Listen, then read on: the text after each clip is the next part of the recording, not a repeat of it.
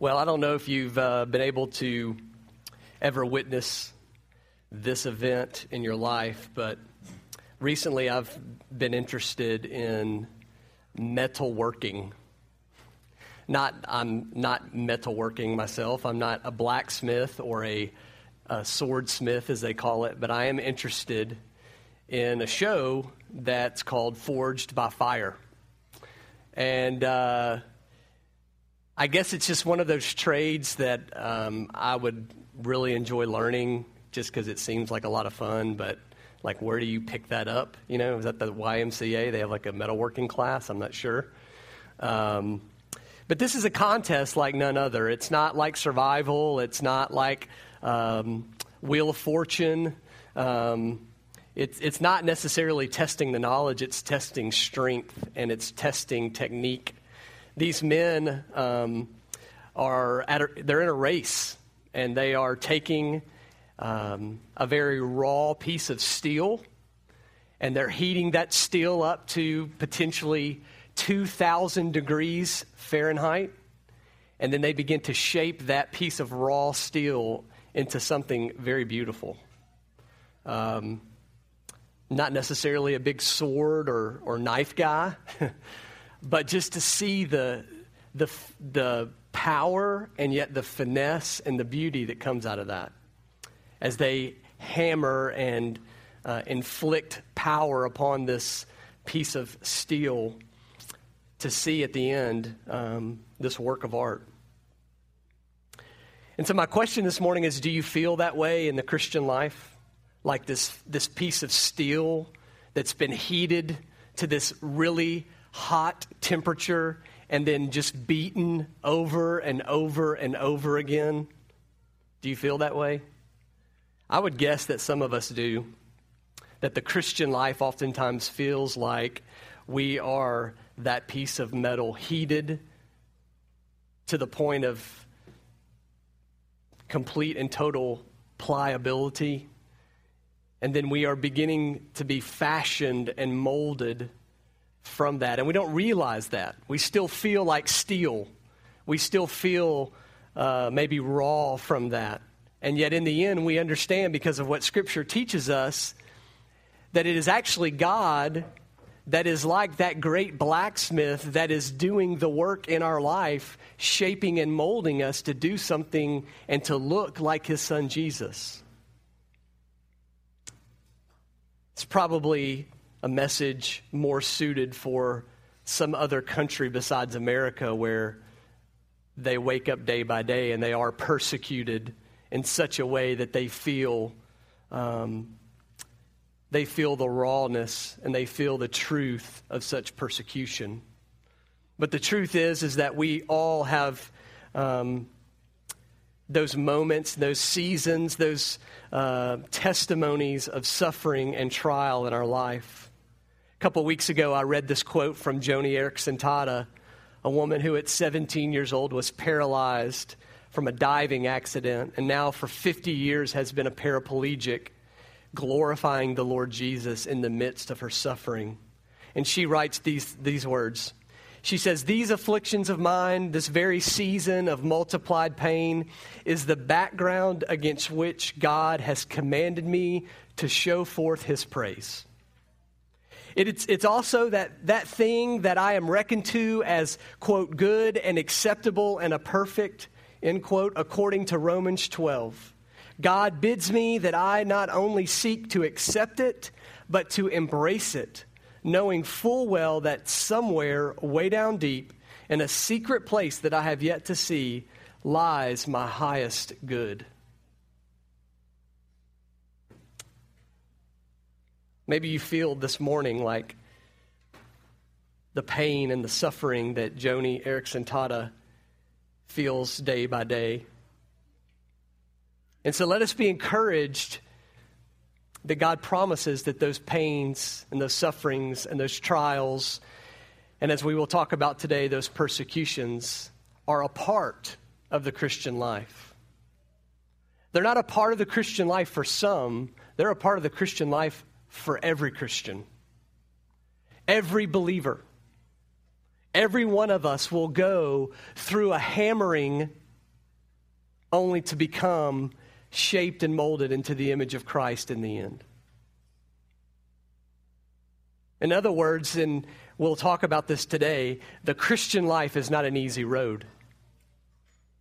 Matter of fact, we see that as we read earlier in Acts chapter 8, a great example in, this, in, the, in the life of Simon Magus of a man who would have never made it in the Christian life because he didn't truly have belief. He didn't truly believe in the Lord Jesus and cling to him with every bit of energy. He, he just wanted the Holy Spirit and, and the power for financial gain and, and social prestige. But instead, as we're reminded in 1 Peter chapter 1, that salvation is given to us, that it is kept in heaven for us. Verse 5 in 1 Peter 1 Who by God's power we are being guarded through faith for a salvation ready to be revealed in the last time. In this you rejoice, though now for a little while, if necessary, that you have been grieved by various trials, so that the tested genuineness of your faith, which is more precious than gold that perishes though it te- is tested by fire, may be found to result in the praise and the glory and the honor at the revelation of Jesus Christ. In other words, as precious as gold might be, it melts under intense heat. And yet, by God's grace and His power, you will not melt away. You will be kept by God's amazing grace through your suffering and your pain, through the difficulties and the trials of this world. This is the message of Jesus to us this morning. This is the message of Jesus to his apostles in Matthew chapter 10. Last week we talked about the call to mission. The call that God sends us to go out. And, and what a great God that He prepares us for not only the good, but for the bad. That He doesn't just uh, allow us to see the, the rose petals of life, but that He allows us to see that we will go through suffering, and yet He is with us every step of the way, providing for us, comforting us, guiding us, and directing us as the great shepherd does for his sheep. And so Jesus sends out his disciples, instructing them on how to live out their call to mission. How we go and, and, and spread the gospel to all nations, and in doing so, we trust in his sovereignty he gave out the, the strategy last week of, of, of looking for places of welcome and, and of reception for kingdom um, work and ministry. To look for those places. To be prepared. Not overly prepared that we're not trusting in God and yet being prepared, knowing that He calls us to equip ourselves for the, uh, and, and being able to give defense for the hope that was, is within us. And yet, through the way, we, we trust that His work is going to be accomplished, that His sovereignty is at work in the midst of our faithfulness and obedience to take the call. And so, in chapter 10 of Matthew, in verse 16, he begins to transition from this kind of immediate calling on mission to a more broader promise and instruction on persecution. Read with me in chapter 10, starting in verse 16. Jesus says, Behold, I am sending you out as sheep in the midst of wolves. So be as wise as serpents and innocent as doves. Beware of men, for they will deliver you over to courts and flog you in their synagogues. And you will be dragged before governors and kings for my sake to bear witness before them and the Gentiles. When they deliver you over, do not be anxious how you are to speak or what you are to say, for what you are to say will be given to you in that hour. For it is not you who speak, but the Spirit of your Father speaking through you. Brother will deliver brother over to death, and the father his child, and children will rise against parents and, and have them put to death. And you will be hated by all for my name's sake. But the one who endures to the end will be saved. When they persecute you in one town, flee to the next. For truly I say to you, you will not have gone through all the towns of Israel before the Son of Man comes. A disciple is not above his teacher, nor a servant above his master. It is enough for the disciple to be like his teacher and the servant like his master. If they have called the master of the house Beelzebub, how much more will they malign those of his household? So have no fear of them, for nothing is covered that will not be revealed, or hidden that will not be known. What I tell you in the dark, say in the light, and what you hear whispered, proclaim on the housetops. And do not fear those who kill the body but cannot kill the soul. Rather, fear him who can destroy both body and or soul and body in hell. Are not two sparrows sold for a penny? And not one of them will fall to the ground apart from your Father.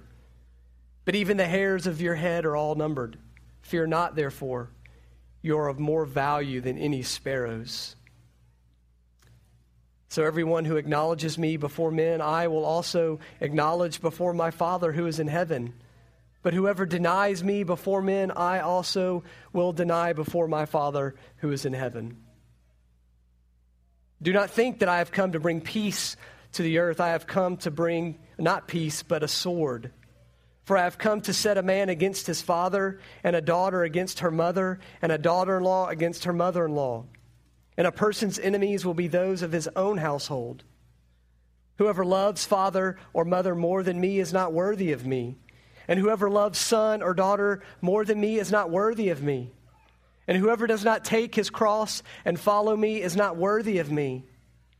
Whoever finds his life will lose it, and whoever loses his life for my sake will find it. Whoever receives you receives me, and whoever receives me receives him who sent me. And the one who sent uh, receives a prophet because he is a prophet will receive a prophet's reward. And the one who receives a righteous person because he is a righteous person will receive a righteous person's reward. And whoever gives one of these little ones even a cup of cold water because he is a disciple, truly I say to you, he will by no means lose his reward.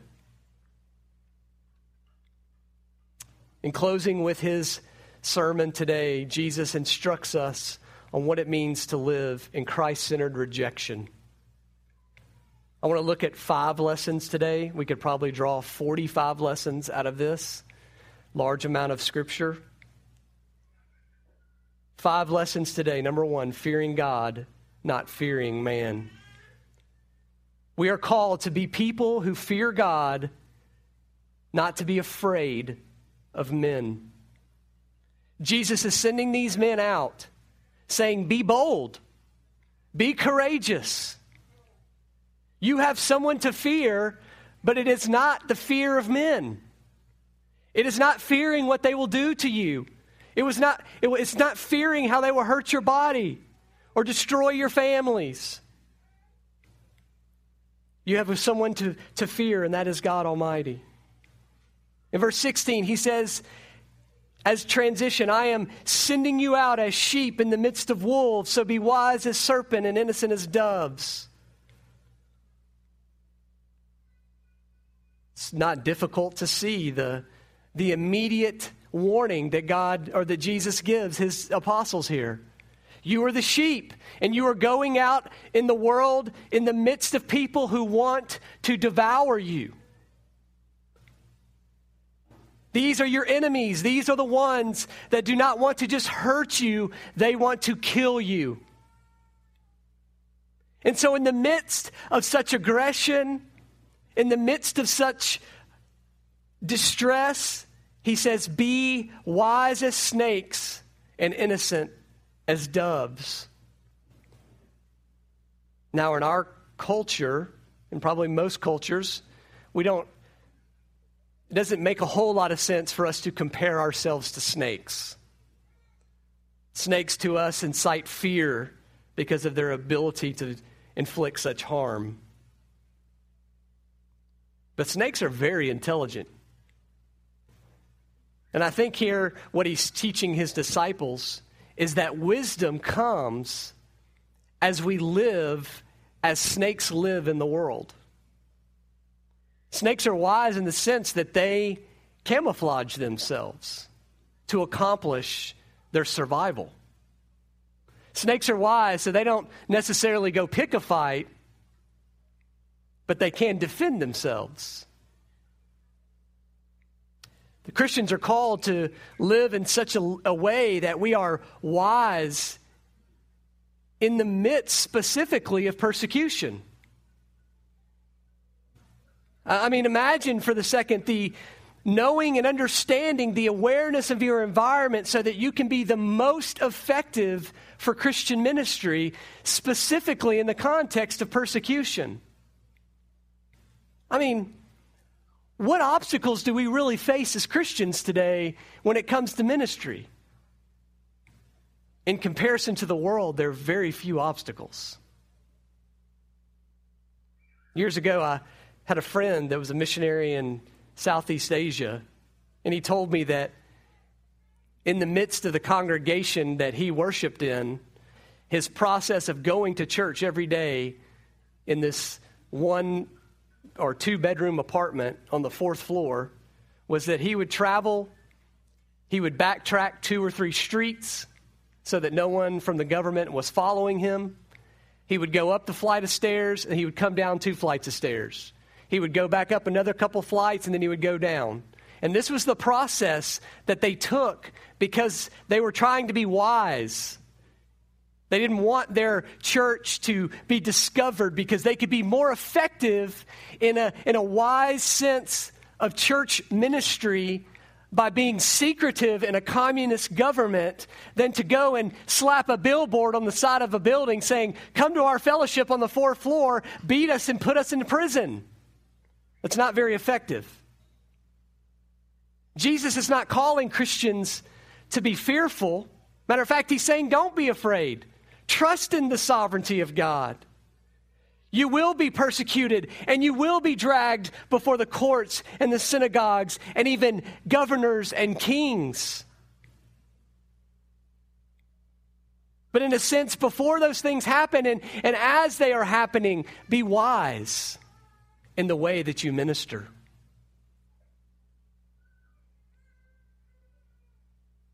He also says, Be innocent as doves, calling believers to not be people that incite violence or incite recklessness in our ministry. We can stand for causes that are good and righteous without being violent and filled with hate and anger.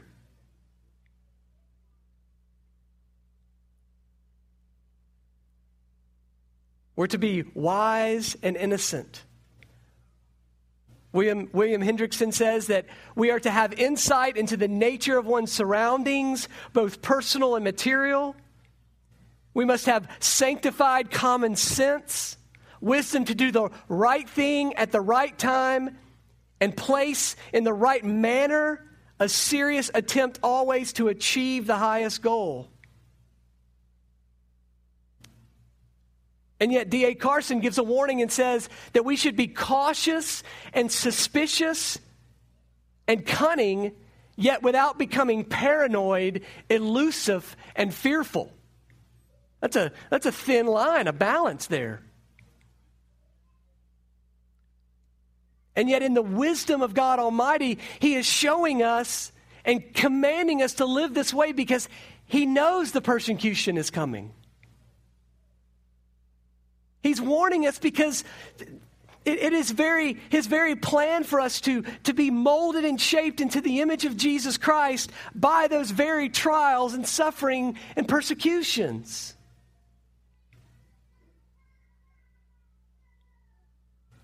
And so our fear of man, our fear of man is subsided when we realize that what can they really do to us? It can kill the body, it can destroy our family, we can go through an intense pain, And yet we find our value in Christ. Someone can maim you to the point of un, being unrecognized by your family, and yet you have value and dignity not in what your face looks like, but in your, your, your identity in Christ. And you can still, with the abilities that you're given, whether you're paralyzed in a wheelchair or you're, you're inflicted with pain day by day, or you've been beaten so much that people can't even recognize who you are, if you still have the energy and you still have the ability, you proclaim Christ on this earth until your life is over. And so they are encouraged, these apostles in verse 28. Do not fear those who kill the body, but cannot kill the soul. Rather, fear him who can destroy both soul and body in hell. Are not two sparrows sold for a penny? And not one of them will fall to the ground apart from your Father, but even the hairs of your head are all numbered. Fear not, therefore, you are more valuable than many sparrows. It's a contrast of insignificance with the significant. A penny in this day was one sixteenth of a day's wage. So you are buying two insignificant birds with an insignificant amount of money. And we are reminded that in that insignificance, God is involved in providing and showing care and value in that insignificance so be and understand that in your identity with Christ, you are more significant than you even realize. You are more valuable than you can possibly, than your sinful flesh allows you to see to God. We look in the mirror and we see pain and we see, we have memories of failures and only by going back to God's Word, by the power of His Spirit, does He remind us that we are significant, that we are made in the image of God, that if we believe in Christ, we are reconciled back to God, and that He wants to use us for His mission.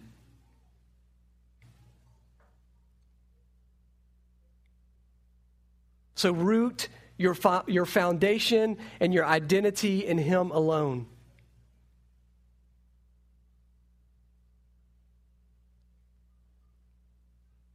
And think about it. Think about these early Christians in Christian history that were dragged to the Colosseum. And before 80, or they say 50 to 80,000 Romans in the Colosseum, they were led out into the middle and they opened the doors of the lions' cages, and for amusement and entertainment, Christians were mauled to death at the applause of these people. Is your identity in Christ? Are you fearing Him who can kill both the body and the soul? Do you have such a holy fear and awe of Him that it doesn't matter what man can do to us? And not only do you fear Him, but you should trust in Him. We could say that those are synonymous terms. We, we could say that those are, are, are simply when we fear God, we are trusting in Him. But I want to make the comparison from Matthew 10, 19, and 20 that as we fear Him and as we trust in Him, we should turn away from trusting in ourselves. Not only should we fear God and not man, but we should trust in, our, in God and not ourselves, not in our ability. Matthew 10, verse 19. When they deliver you over, do not be anxious how you are to speak or what you are to say. For what you are to say will be given to you in that hour. For it is not you who speak, but the Spirit of your Father speaking through you. That sounds strange. Well, it is me speaking. Jesus is not trying to redefine what, what speaking is. He's, he's trying to show us that the power of the Holy Spirit upon our lives as believers in Christ that we are supplied what we need in the face of trial and suffering and persecution. That as we are dragged before governors and rulers and Gentiles, we'll be able to preach. So we must put our trust in God, trust in His character, in His goodness, in His holiness. God, I, I can't reason in my mind right now why being in prison is good, but I trust you to know that you have and are working goodness through this difficulty in my life.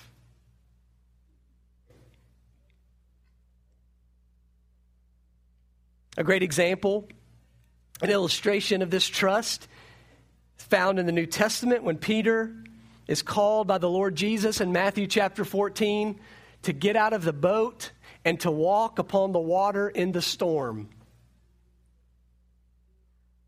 If you'll remember, the, the, the disciples are fishing and a storm comes. Jesus at this point is not with them. And then all of a sudden they see this, this figure walking on the water in the middle of the storm. And it's the Lord Jesus. I love this because it's, it's not Jesus walking on calm water, it's Jesus walking on the water in the storm. And the storm, I think, is very important for Peter's fear. Not that, you know, Peter was just brave enough to walk on calm water, but it was in the midst of, in Matthew chapter 14, as Peter is called out of the boat and he is walking on the water, the Bible says that he recognizes the waves and the storm. And in recognizing the waves at the, in the storm, his faith in Christ transforms or transfers back to his fear of the circumstances. So he begins in a minute to stop trusting in God and begins to trust in his own ability to walk upon liquid.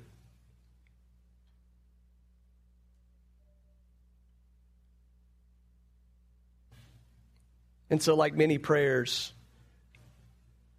as we go through trial and suffering, we pray, God, I cannot do this on my own.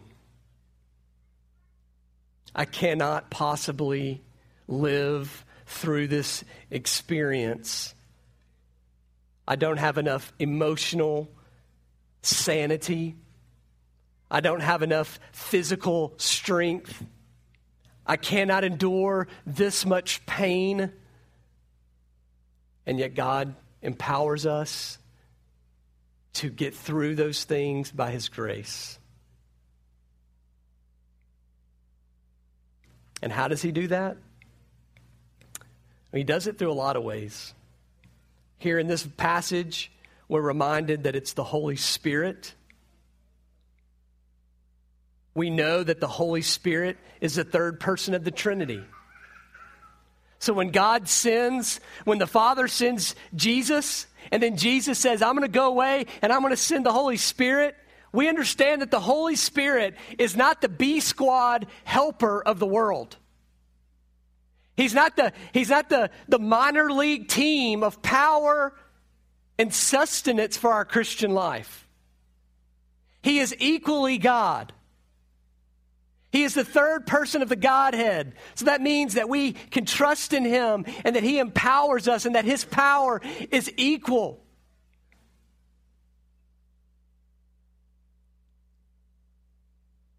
We can pray to the Holy Spirit. We shouldn't be afraid to pray to the third person of the Godhead. Because he is the one who helps us pray, as the scriptures teach us.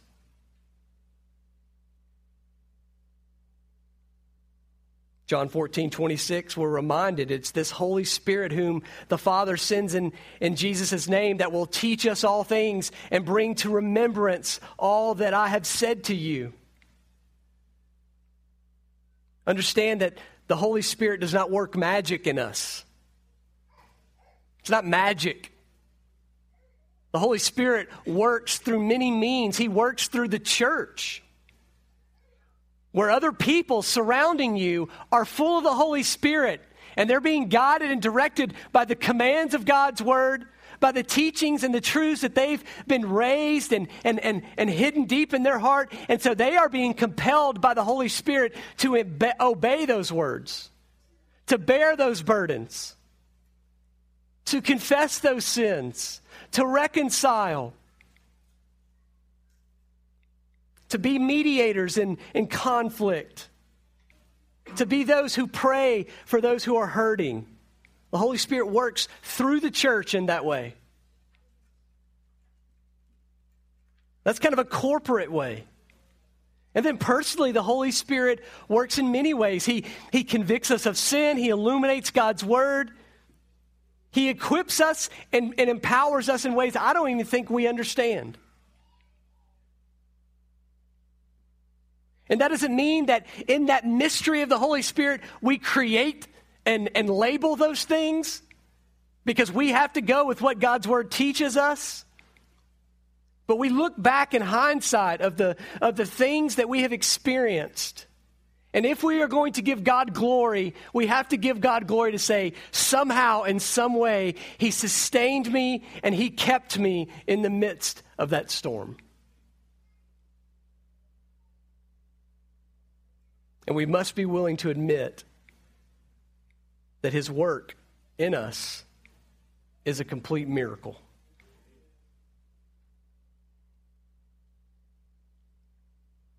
So we have trust or fearing God and not man, tr- trusting in God, not ourselves. We're also to, we're called to have faithful endurance and not to fall away. Verse 21, it says, Brothers will deliver over, uh, will deliver brother over to death, and the father his child, and children will rise against parents and have them put to death. And you will be hated by all for my name's sake, but the one who endures, endures to the end will be saved.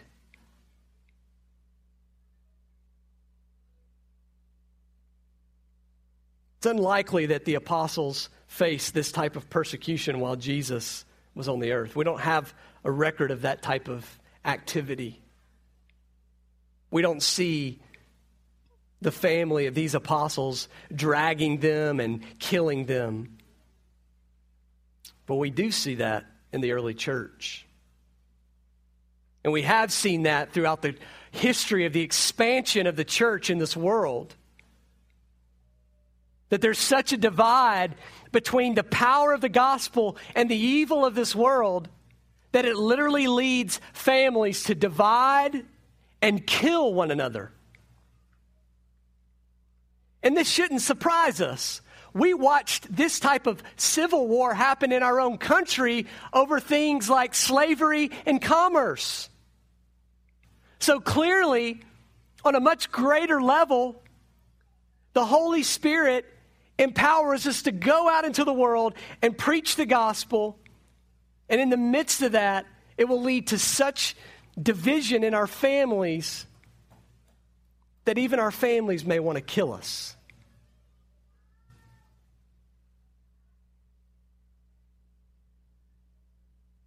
I read a story of a young Muslim lady that converted to Christ in her own hometown. And this young lady was immediately kicked out of her home. She was ostracized from the community. She was young and they wouldn't feed her. She couldn't even go to the well in the city and get water. But you know what her parents wanted to do and what were they they were encouraged to do? They were encouraged to kill her. It happens all the time when a family that's Muslim sees another family member convert to Christianity. There's such an, a divide of, of, of darkness and light that they see that person as infidel and is not worthy to live.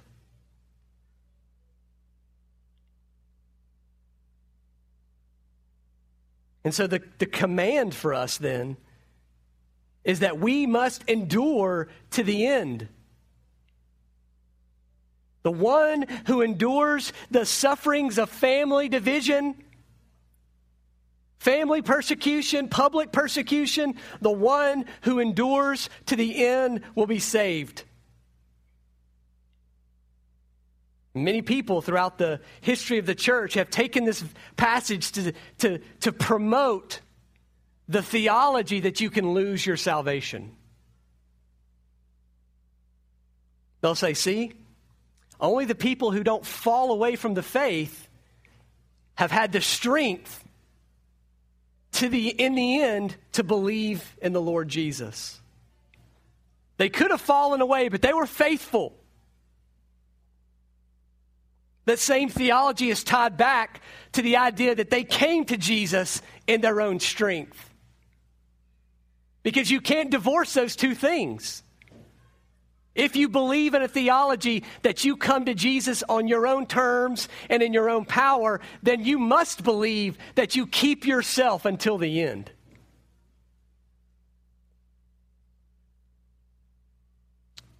But as we here at Redemption promote and teach and can clearly and gladly show you in Scripture that no one is good, not one.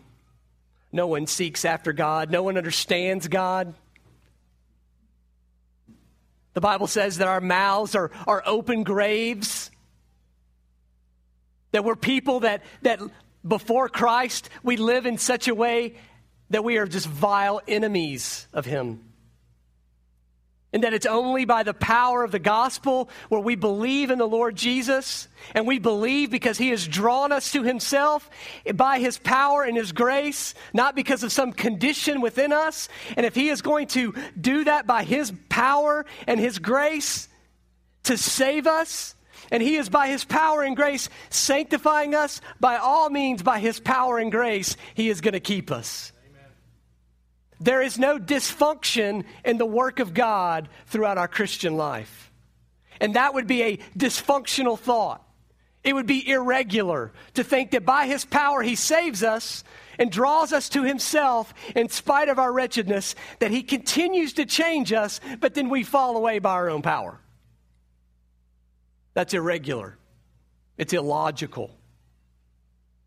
So, the one who endures to the end, although we are commanded to endure, we also understand that if we are truly God's people, if we are truly saved by His grace, we will endure to the end. And so the command is this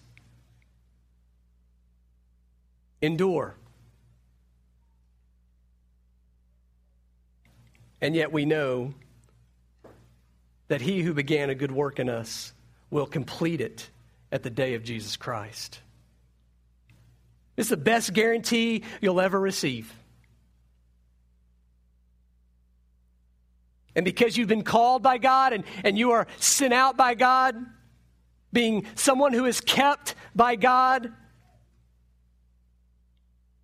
then you will be the one who suffers for his name. You will face persecution because of the name of Jesus. You are engrafted to him. You are imbi- abiding in him.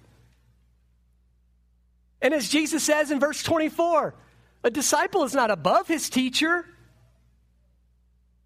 nor a servant above his master. If they called the master of the house Beelzebub, then they will, uh, how much more will they malign those of his household?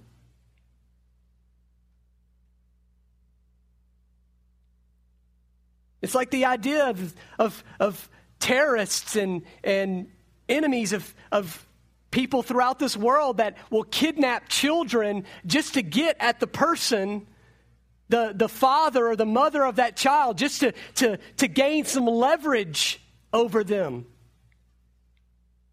And so we must have a, a, clear understanding that in our work on mission and, and the, the persecution that we face, we are being attacked and persecuted for the name of Jesus Christ because Satan doesn't really want to attack us, he wants to attack Christ.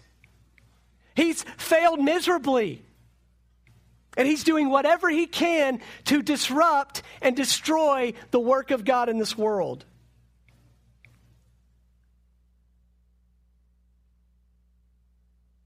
So, what about those that fall away?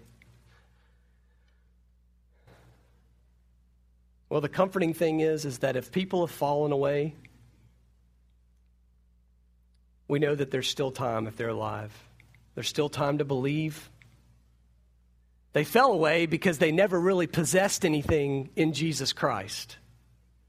And so, what we need to use in terminology like that is not that they reached salvation and fell off the ship, is that they missed the ship as it was leaving, but there's still a way for them to trust in Christ. There's still, if they have time left in this world, they can still believe in Him. Their opportunity of salvation is not over.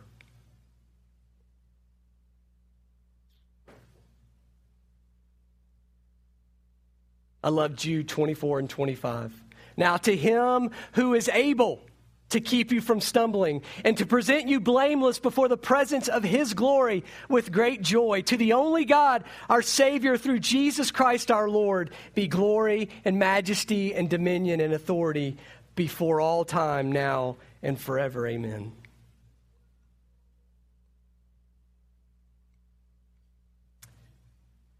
Number four, as we go out on mission, we should understand the great cost of the gospel, of the Christian life, and that it is not an easy road. Jesus just lays it out for them. Don't think that I've come to bring peace to this earth. Verse 34 I've not come to bring peace, but a sword. For I've come to set a man against his father, and daughter against her mother, and a daughter in law against her mother in law. And a person's enemies will be those of his own household. Whoever loves father or mother more than me is not worthy of me. And whoever loses son or daughter, or whoever loves son or daughter more than me is not worthy of me. And whoever does not take his cross and follow me is not worthy of me. Whoever finds his life will lose it, and whoever loses his life for my sake will find it. I'm amazed and challenged at how many times the Lord Jesus talks about the family in this passage. Not just in the section I just read, in the promise of persecution. Because, folks, we hold so tightly to our families, and, and for good reason. We hold so tightly to our families, and, and, and, and, and sometimes it's our very families, as I said, that will persecute us. It's our very families are the ones that cause us the most difficulty and the most trouble. And we have to understand that the gospel is a divisive truth. It will bring opposition. And as the church at times, we live in a fairy tale land when we see the gospel divide our families and we see the truth of the gospel light contrasted on the darkness of our very sons and daughters and children and parents, and we make excuses for them. We make excuses because we want to hold so dearly to the idea that they will be in heaven, even though they show no fruit in their life that the Spirit of God lives within them. We must stop it. We must be honest and understand that the gospel divides families. We must look at those people in our families that do not love and walk with the Lord Jesus, and we must look at them as our mission field. Instead of pretending that they're saved because they walked an aisle at seven and they never stepped foot in a church again, we are lying to ourselves.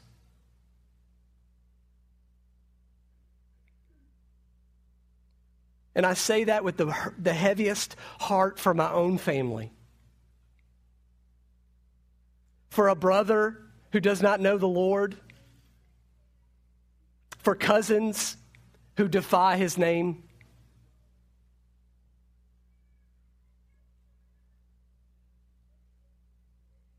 And the cost of following Christ is not easy. Jesus says that the the gospel that he brings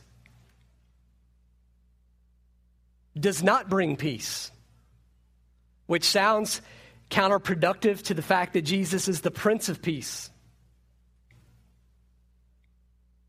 But the truth is, is Jesus is not going against what, what is clearly true in him. Jesus is the bringer of peace into this world. He is bringing, he is mending together the very brokenness and the fractured uh, spirituality of this society. This world is so full of brokenness, and as the gospel penetrates that brokenness, Jesus Christ is bringing peace to the soul of these people. He is bringing peace and redemption where there was brokenness and suffering and pain. That one day He will come again and He will bring peace to this earth, the very earth that is broken and fractured because of sin. But the peace that he is not bringing oftentimes is physical peace. The gospel penetrates a city, it caused disruption. In the New Testament, new early church, as Paul and Barnabas were going out preaching the gospel, and there was great repentance in the city of Ephesus, it caused an uproar because commerce was dis- disrupted and destroyed. That's the divisiveness of the gospel. Jesus preached, and his family thought he was insane until they truly came to believe in him. That's divisiveness in the gospel. And so, if you believe and trust in Christ, there is a great cost. You don't pay to receive the grace of the Lord Jesus, but you will pay a heavy price as you believe in him. You will be called to die to yourself, which is why Jesus calls us to take up his cross and follow him. He's not telling us to die on a cross to pay for the atonement of our sins. He's using the cross as a picture to demonstrate what it means to sacrifice oneself. The Christian life is such a difficult road. It's not an easy road that we are called daily to die to ourselves. That if we are seeking to find the life of fulfillment, of pleasure, then we will lose our life we will drown in the wrath of God against our sin. But if we are willing to deny ourselves and take up the cross of, of suffering and sacrifice, then we have already found the grace of God.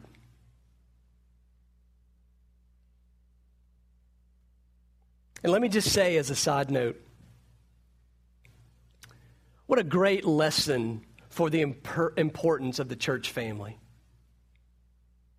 I mean, if you think about it, as the church exists in this world, it is a refuge of broken families. It is like the critical care unit of a bunch of soldiers that have gone out and in the midst of war, their very brothers in arms have turned on each other and began shooting each other. And the church is like the triage unit where we all come back together and we, we, we mend each other's wounds and we care for one another. And the beauty of this is, is that you can get on a plane and, and you can fly across the world and you will not have a physical family there. You will be a stranger in a strange land no one there to love you and care for you, they will look at you as a crazy American. But if you drive or fly a long distance, you can always find a place where brothers and sisters in Christ will love you and care for you to the ends of the earth. You don't even have to speak their language, and you share something in common with them that you don't share with a physical family. This is a supernatural, global community that cannot be replaced in your life as a follower of Jesus. And so we are persecuted because he was persecuted. We are divided in our family because he was divided in his family. But I love the, the conclusion of this in verses 40 and 42, where Jesus gives this, this beautiful glimpse of hope. He says, Whoever receives you will receive me. And whoever receives me receives him who sent me. And the one who receives a prophet, uh, the one who receives a prophet because he is a prophet, will receive a prophet's reward. And the one who receives a righteous person because he is the righteous person will receive a righteous person's reward. And whoever gives one of these little ones even a cup of cold water because he is a disciple, truly I say to you, he will by no means lose his reward. How comforting is this? Jesus is just like blown the minds of the, his apostles, talking about your brothers and your family are going to hate you and, and, and you're going to go to prison and, and they may kill you. But then in the end, he wraps it up with this glimmer of hope the power of the gospel, that God's at work, that there will be people that will receive you. That there will be people that as you go from house to house, house will welcome you it's the, it's the sovereignty of God on display. That there they are, being reminded as, as, as I'm closing out my sermon to you, instructing you on your call, that whoever receives you receives me. What a glorious truth. What, a, what an amazing thought to have.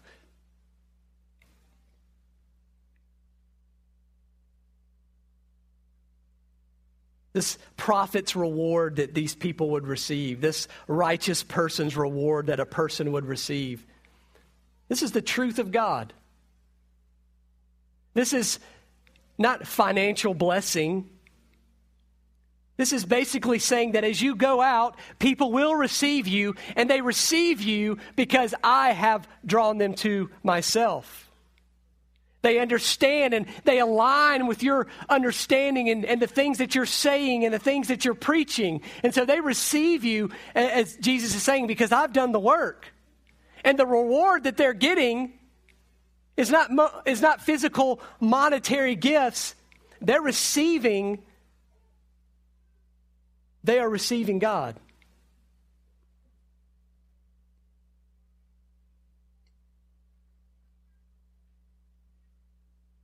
And so the hope here,